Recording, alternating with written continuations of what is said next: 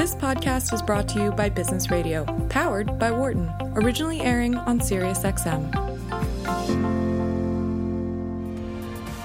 Hello, welcome back. I'm Kent Smetters, a professor here at the Wharton School, and you're listening to your Money Business Radio, Sirius XM 132. For the rest of the show, you know the routine by now. The financial planner with me taking your calls about your own financial situation. So if you want to know how to invest your money, save for retirement, kids' college, paying down debts, Maybe grandma just left you a bunch of money and want to know what to do with it.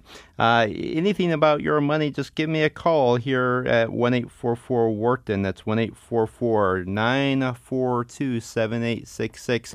Again, live on Tuesday, so grab the phone, give me a call here at 1 844 Wharton, and we'll answer your question about what to do with your own money. Welcome back to the show, Ara Oghoorian, who's the founder and president of ACAP Asset Management in the Los Angeles, California area. He founded ACAP Asset Management in 2000.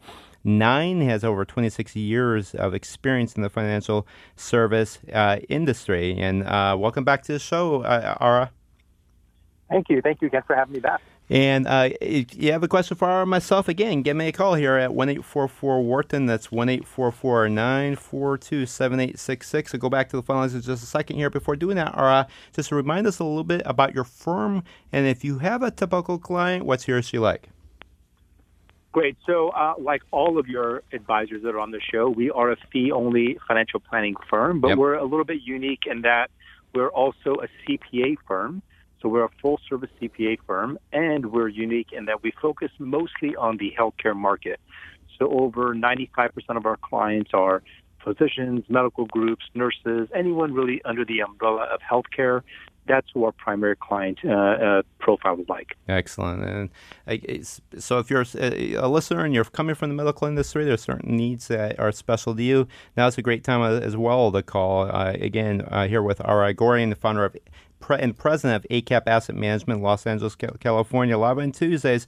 Grab the phone, give me a call here at 1 844 Wharton. That's 1 844 942 7866. Let me go to Dave calling from California. How can we help you, Dave? Good afternoon. I wanted to uh, get your thoughts on the Schwab Intelligent portfolio. They say there's no fees involved. It's all ETFs. Right, and, so in particular, what is it that you're uh, you're concerned with? Is it the the fees? What what what is it? Or well, I've been doing a, a managed portfolio through Schwab, but our investor didn't really promote it, but kind of suggested that it's something that we might want to do because there is no fees. It's my understanding they hold a little bit more cash in reserve and then Schwab uses that to kind of offset the no fees. Right, right. Yeah, I mean, do, keep in mind that you're you're being uh, investing um, you know, still uh, the hope their hope is that they will invest in certainly in their their ETFs that they provide. So you will be paying an operating expense associated with their ETFs. Uh, but of course, ETFs are pretty cheap, and uh, you know it's just it's a way of them trying to gather uh, assets. All right, I mean, this is very related to you know uh, robo advisor in, in general. This is, happens to be Schwab's you know, um, own take uh, on it. Certainly, they've gathered a lot of assets this way. Uh, Fidelity has one. Lots of groups now have one. Your thoughts about this? Uh, sure. Yeah, I'm a little bit familiar with the Schwab Intelligent portfolios. Um, you're right; they do have a little bit more cash on hand than most other uh, automated portfolio strategies. We like the Schwab funds; they're very, very low cost. Uh, the Schwab ETFs, they're very low cost and very easy to trade them.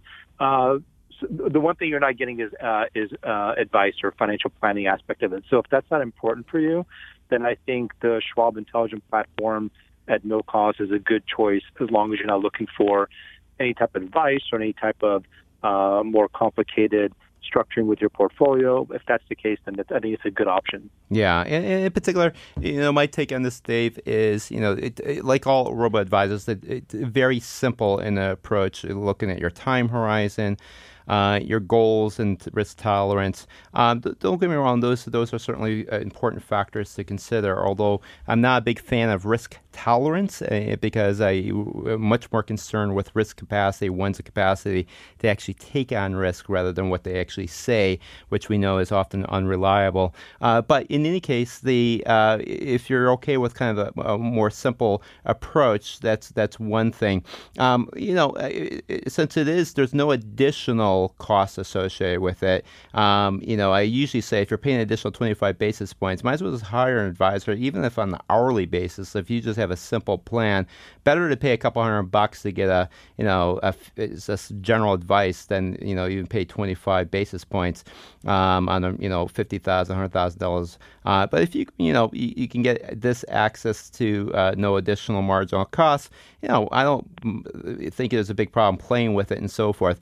I, I what I will say is that I don't think it's a substitute for a real financial planner who's going to be looking at other things besides um, just figuring out um, you, you, know the right investment uh, uh, uh mix for you. They're they're going to be probing uh, questions, helping you tease out goals that you you weren't probably aware of. Also, sometimes looking at risk management issues, especially if you're married, have kids. You want to be thinking about insurance and the estate planning. All those uh, things that an advisor can probe. Uh, they're, they're basically uh, getting uh, helping you figure out questions that you don't really know to ask yourself. and so there's tremendous value. Even if you go that route, I would still think about maybe hiring an advisor just on an hourly basis to just you know spend an hour or two. It's worth a few hundred bucks just to try to figure out, um, you know, do some double checking and validation that way. Thanks so much for calling, Dave. Really appreciate it. And again, speaking of Ara Oghoorian, who's the founder and president of ACAP Asset Management in the Los Angeles, California area, give us a call. Love to answer your questions here at one eight four four Wharton. That's one eight four four nine four two seven eight six. And of course, you know, another value of advisor is sometimes behavioral, stopping you from doing bad things, including selling in a down market and, and buying in an up market. Let me go to Annie calling from New Jersey. How can we help you, Anne, or is it Annie? Yeah, hi, Anne. Okay. I am 62 years old, and um, I wanted a position for retirement, and unfortunately, I got distracted, and I'm not as strong as I'd like to be. Sure. I have a disability policy that covers me to age 65. Mm-hmm. Um, I pay 410 a quarter, so it's almost, uh, you know, 1800 bucks. How do I determine? It's got a 90 day elimination. How do I determine if it's worth keeping or not? Because yeah. I'd rather take the premiums and be able to start saving them. Let me ask you this: Is is the DI policy? Is it through your work, or do you have it on the side? It's my personal policy. Your personal policy, okay. Um, and how how many years have you had this? Twenty. Twenty. And is it a participating policy? And that is, they can increase. It usually is, but I just want to verify this. It, it can increase, but I'd never increased it because I used it more for you know a catastrophic loss. I had. Sure, no, that's I the coverage. I never did. Yeah, that's the coverage side. But for a given amount of coverage, have, has that 410 uh, bit, was it lower in the past that you're paying per quarter? Has it crept up over time? No, it's the same. Price, okay, they never increased the coverage. Okay, they never increase the coverage, but in particular, even for a fixed amount of coverage, sometimes depending on the, the nature of the policy, the the, the plan the plan fee could increase uh, over time. But you're saying you've been paying four hundred ten dollars a quarter for the last twenty years. Okay, so all right, yeah, obviously, you know, we uh, want to understand something like you know uh, Anne's health, we didn't really probe that and so forth. I'm assuming, and that you're in pretty standard health for a 62 year old. If you're, you know, high risk of, uh, you know, a health issue, you probably wouldn't be calling to, to, to talk about maybe canceling your DI policy. Um, so, someone who is in kind of a normal health for a 62 year old, thinking about retiring anyway, age 65, presumably jumps on Medicare at that point. Uh, your thoughts are is you know on one hand, if this is a level premium policy, uh, on an actuarial basis, she, she, may have overpaid early and is underpaying now, um, and therefore maybe doesn't want to lapse the policy. But you, are but at the same time, she is close to retirement. So your thoughts? So my thoughts is your people are most likely to get disabled than they are to, pass away. So the likelihood of disability is a lot higher. One thing I would check on your policies to make sure that you have own occupation, meaning if you do get disabled, and hopefully you do not, uh, that you're able to retrain and work in another capacity and still collect disability. If it was any occupation, you would not be able to do that. So hopefully you have own occupation. Um, I don't know what your coverage amount is, but uh, about a 137 a month is, is actually not a bad amount to pay for disability coverage, especially if it's a level premium. So the, the monthly premium is not that bad. Again, depends on what the coverage amount is.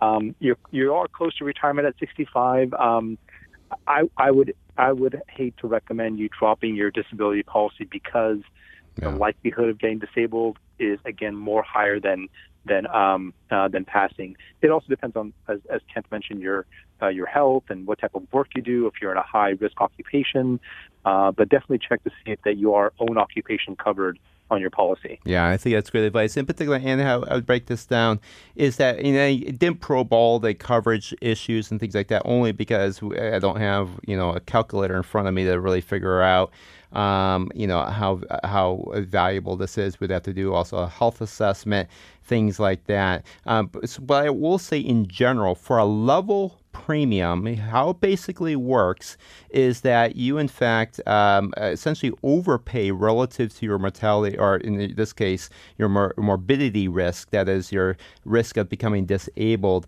um, early in the policy, uh, and you're actually underpaying relative to the actuarial risk later in the policy.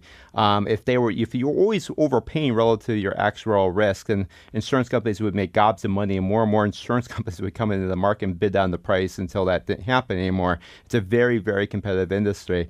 And so, especially if it's on the private pay um, outside of your work. And so, as a result of that, um, you're probably underpaying relative to your actual risk um, right now. And so, from a strict actuarial perspective, you probably want to keep the policy knowing nothing else uh, more about you, assuming that you're kind of in normal health and so forth.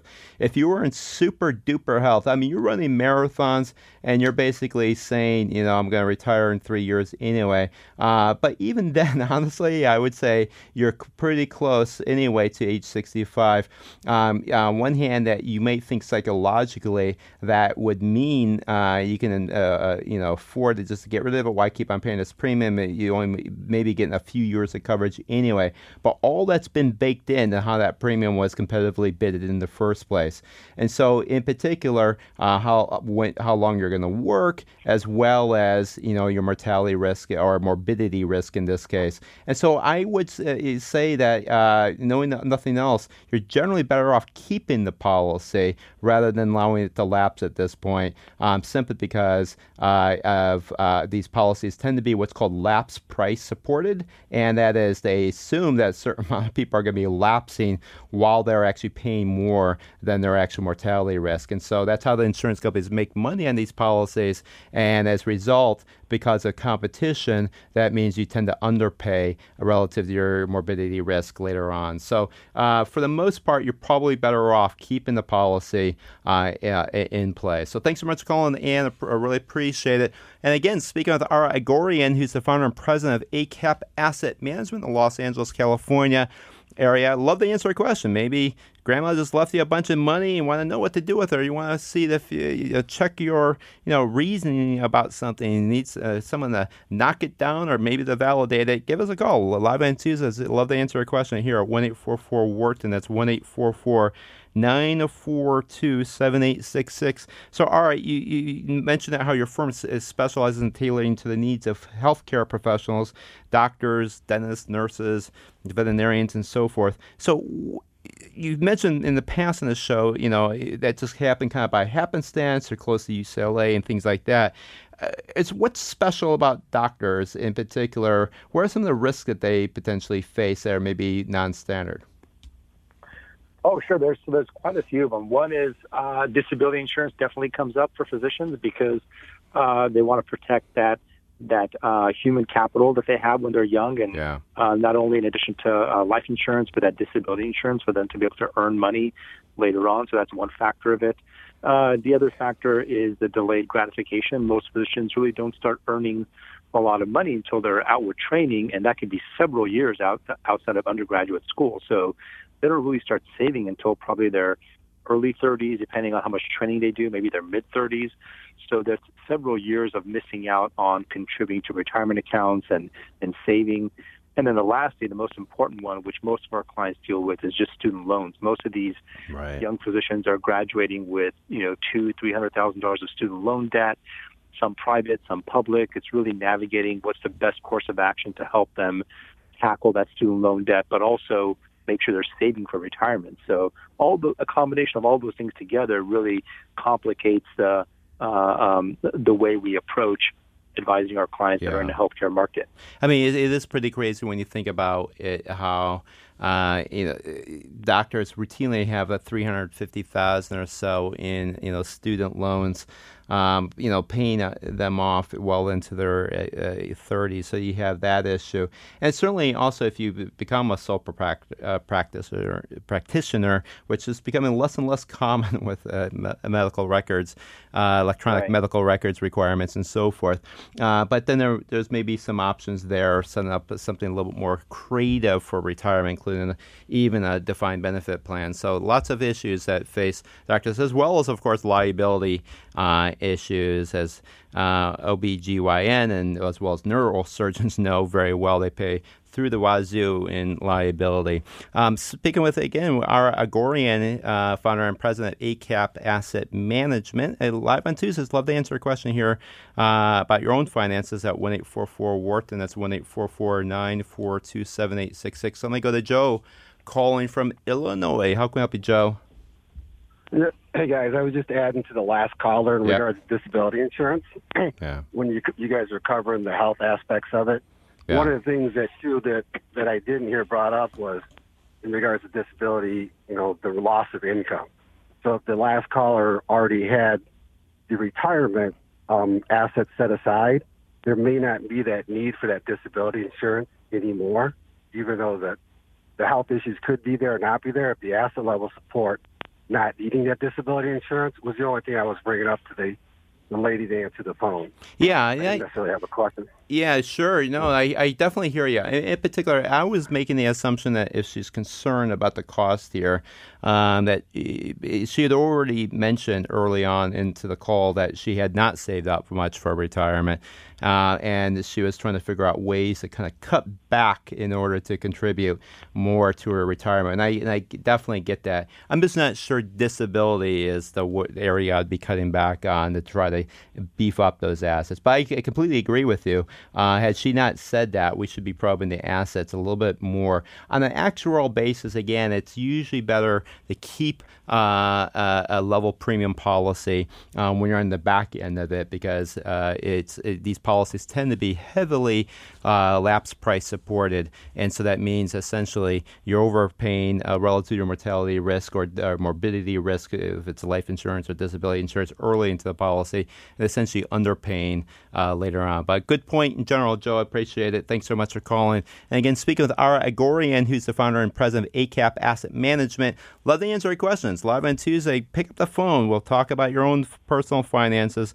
You don't have to give us your name and the state you're calling from here at 1 844 Wharton. That's 1 844 942 7866. So, certainly, uh, somewhat related to the last caller. I mean, in that case, uh, she, she felt she didn't have enough in her 401k. There's a lot of times, you know, temptations uh, to borrow against your 401k, maybe because you have a high interest credit card and you're thinking about the interest rate arbitrage, or you know you're thinking about you know uh, other debts, or maybe even a splurge or two, uh, which of course we would try to uh, uh, cut back on. Uh, but all right, your thoughts about kind of borrowing against a 401k plan in general? Don't do it. Yeah. Uh, it's very easy. There's a huge temptation for people to borrow against their 401k, especially if that might be their largest asset they have, their largest nest egg. Yeah. But what ends up happening is it ends up becoming a perpetual cycle. Someone may borrow from the 401k once and then they realize how easy it is and they'll tap into that again in the future. But now recognizing that every time they do that, they really stun the growth opportunity of their 401k to continue to grow. And in reality, it's really not earmarked for that day-to-day operating funds use. It's earmarked primarily for retirement and, and that's what it that's what it should be used for. Yeah, and there's so many other risks as well. I mean, you mentioned, I think that's probably the most important one, the behavioral uh, issues associated with that. So it's so easy to kind of get into that uh, that mode of trying to think of it as a you know easy money and so forth. Uh, at the same time, you know there's also some legal risks, like if you were to be terminated or even leave the employer voluntarily, then it may no longer be a loan if you can't pay it all back within, depending on the employer, 30, 60 days. Uh, it may be that you have to you know uh, uh, take it as a distribution at that point, so you can pay an early penalty fee, you can pay income taxes. I mean so many other risks associated with that. And again, speaking with Ara Oghoorian, founder and uh, president of ACAP Asset Management. Love to answer questions here at 1844 Wharton. That's 1844 942 7866. Let me go to Kelly calling from Delaware. How can I help you, Kelly? Hi. Um, I've been self employed for 25 years. Mm. I had 10 years into the state system, so when I'm 65, I'll get $400 a month for my pension. Okay. Um, but I will get full medical when my state pension kicks in. Wow, good for you. So that that was thank goodness I left my money in that pension plan. um, but in 25 years, I've done very well for myself. My mortgage is paid off on my primary house. I have a retirement house in another state, and that is paid off. And I have three rental houses that are paid off, and I have two commercial properties that are nothing enormous, like apartment buildings, but um, one office building in a small town that my business currently occupies, and another warehouse on three acres that could be developed into more warehouses in another town that mm-hmm. is industrial heavy. And we have a business there also. It, does that sound like a solid plan for retirement? Just maintaining the rental properties, and perhaps I'll be able to sell one of the businesses for a windfall profit. Yeah, talk to me about not. these businesses. Are you're self-employed? What kind of? Uh, tell me about the cash flow from these businesses, and uh, you don't have to identify them in a lot of detail. I'm trying to figure out how risky these businesses are, how correlated they are with the economy, things like that. Give me some more information about okay. total cash flow for in your pocket uh, at the end of the day from these businesses, and how kind of risky is are they? Okay, so the primary business is a service business mm-hmm. um, for attorneys and uh, other businesses. Yep. We do uh, pre-employment screening, and I do investigative services for local okay. attorneys and okay. for the state. Okay, so how um, much money is doing, how much money is that bringing in every year to you? About a million a year. Oh, okay. Oh, to me? Yeah. Six hundred thousand. Six hundred thousand. Okay. Um, and then uh, what, what about the other businesses? Uh, add that up. How much the, is that bringing up? The other, okay, so the other businesses are just starting. Each of our kids has a part in one of the businesses. Mm-hmm. One is um, a graphics business. So again, it's business to business. Sure. Right now, that's doing about 350, but we expect that to double because we just bought the warehouse space, um, and business had doubled in the first year, and we expect it to continue to double. Okay. In subsequent years. Um, so right now, 350, but that is going up. Um, okay. The other one is a welding and fabrication. So again, business to business. Yeah, pretty well diversified. That so if you the least right now, yeah. that has the most potential for growth. Okay, so if you add it all up right now, um, the take to actually you, not your kids and so forth, that's what uh, seven hundred thousand a year, or what is it? Oh yeah. Okay, seven hundred thousand yeah. a year. And how much have you saved up in something like a four hundred one k and uh, things things like that. Uh, it sounds like outside of the state plan, uh, do you have anything like in a 401k or IRA or things? That would be a big fat zero. A big fat zero. Twenty thousand. I have. Okay. I have twenty thousand in individual stocks, which I know is the worst way to yeah. buy stocks. But that's all right. So it's it, but the the point is is that you have an amazing cash flow. You say you're 51. How many more years until you retire? I don't know. I can keep doing what I do. Okay. All right. so let's easily say 20 more years. Okay. So let's uh, think about it uh, uh, for a fairly long time. And these businesses, uh, are they set? How many employees? The one that's bringing in six hundred thousand dollars a year. You said it's several million. Uh, the all these businesses that have cash flow, they have multiple employees attached to them um, uh, outside of yourself and your family. Yes, but not not tons of employees. Okay. A small number of employees in each one. but the house the where I did I didn't just splurge all that money. Um, Sure. we, I reinvested it in these properties. Yeah, So, yeah, absolutely, like I said, my- absolutely. my- I'm just trying the- to figure out the I'm good options. with buying physical things that I can Yeah. touch and see and Yeah, yeah. Well, you know, disappear one morning when I wake up. Well, they might, but I mean, it's uh, it's a, it's a pr- it's pretty focused on uh, real estate, that's for sure. But these other businesses seem like they aren't as focused on real estate, which is a good thing. Um, I'm just trying to figure out some opportunities, maybe to uh, obviously we probably uh, want to look at some of those rental properties that are you're, not being used to house any of your businesses, and seeing those as a potential opportunity for selling to diversify, get away from real estate a bit more. But I'm also trying to probe essentially. That would be a longer discussion. I was sort of trying to probe is there some opportunities for doing something creative, given that you have tremendous cash flow. Uh, you know, it, setting up a, a, a what's called a cash balance plan, or even something like a 401k, something like that. And that some of that comes down to thinking about uh, how those businesses are tied to other employees and so forth. So, Ara, your thoughts uh, on this? Sure. So uh, I'm only going to go based on just what we know so Sure. far. It's only like a, a, a minute conversation, but you have a lot of moving parts, Kelly. And um, I, I, I'm actually a big fan of owning uh, private businesses, and I think uh, in the same way with uh, with uh, rental properties and residential properties. So I wouldn't necessarily recommend selling them, but I, it looks like you're reinvesting a lot of your cash flow into more properties, which I would not recommend you do because a lot of the assets you currently have are very illiquid.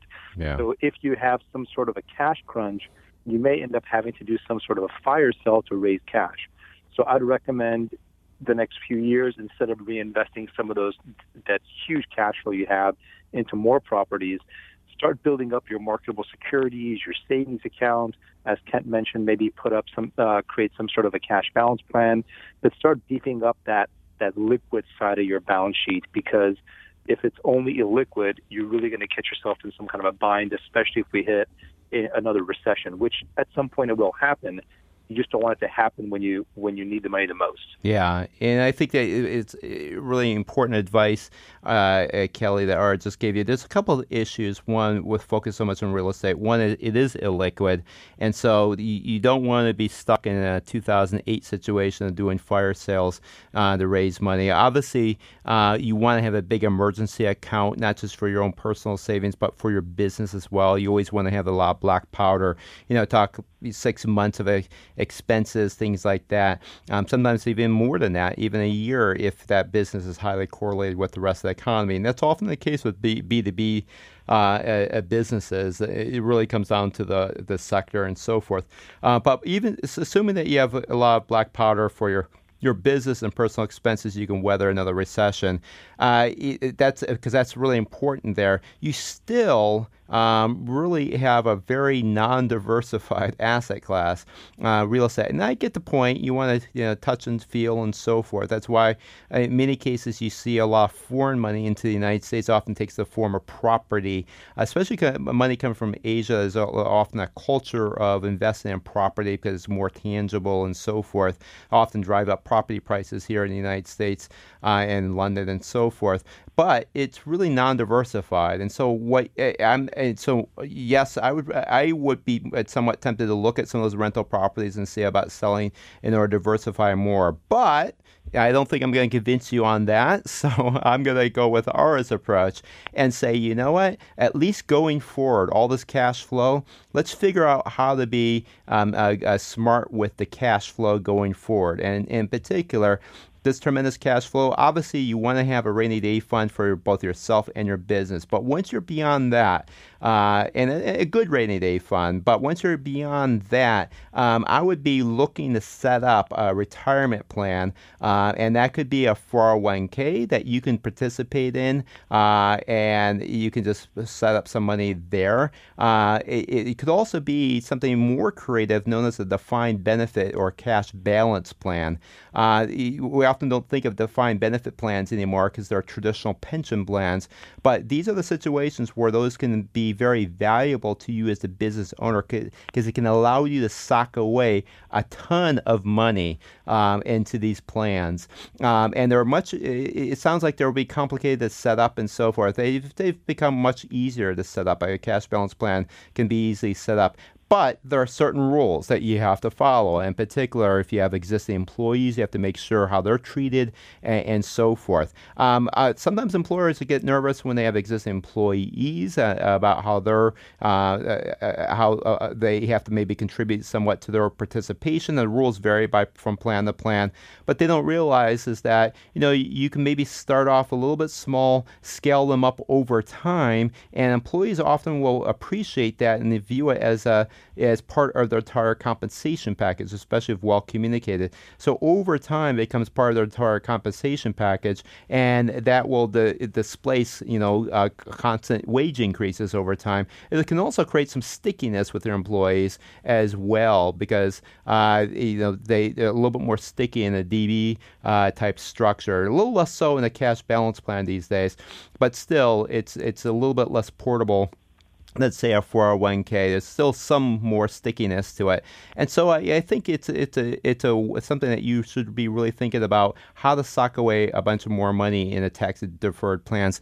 And then worst case scenario you know hey just set up a taxable brokerage account. I mean uh, you if you view a lot of your current income and your properties as more like bond like income uh, set up a taxable brokerage account or just a regular uh, account at vanguard and start buying something of the Vanguard Total Stock Market Fund or something like that. I have no financial interest in Vanguard, uh, and it's, it's, a nonprofit anyway. But it, yeah, I would maybe start there and uh, in in particular, you can get uh, now a much broader diversified stock portfolio. It's still going to be risky, but it's going to certainly be less risky than just holding individual stocks, and certainly going to diversify uh, away from um, your real estate exposure. So thanks so much, Colin. Appreciate it, uh, Kelly. And again, speak with Ara Oghoorian, the founder and president of ACAP Asset Management, Los Angeles, California.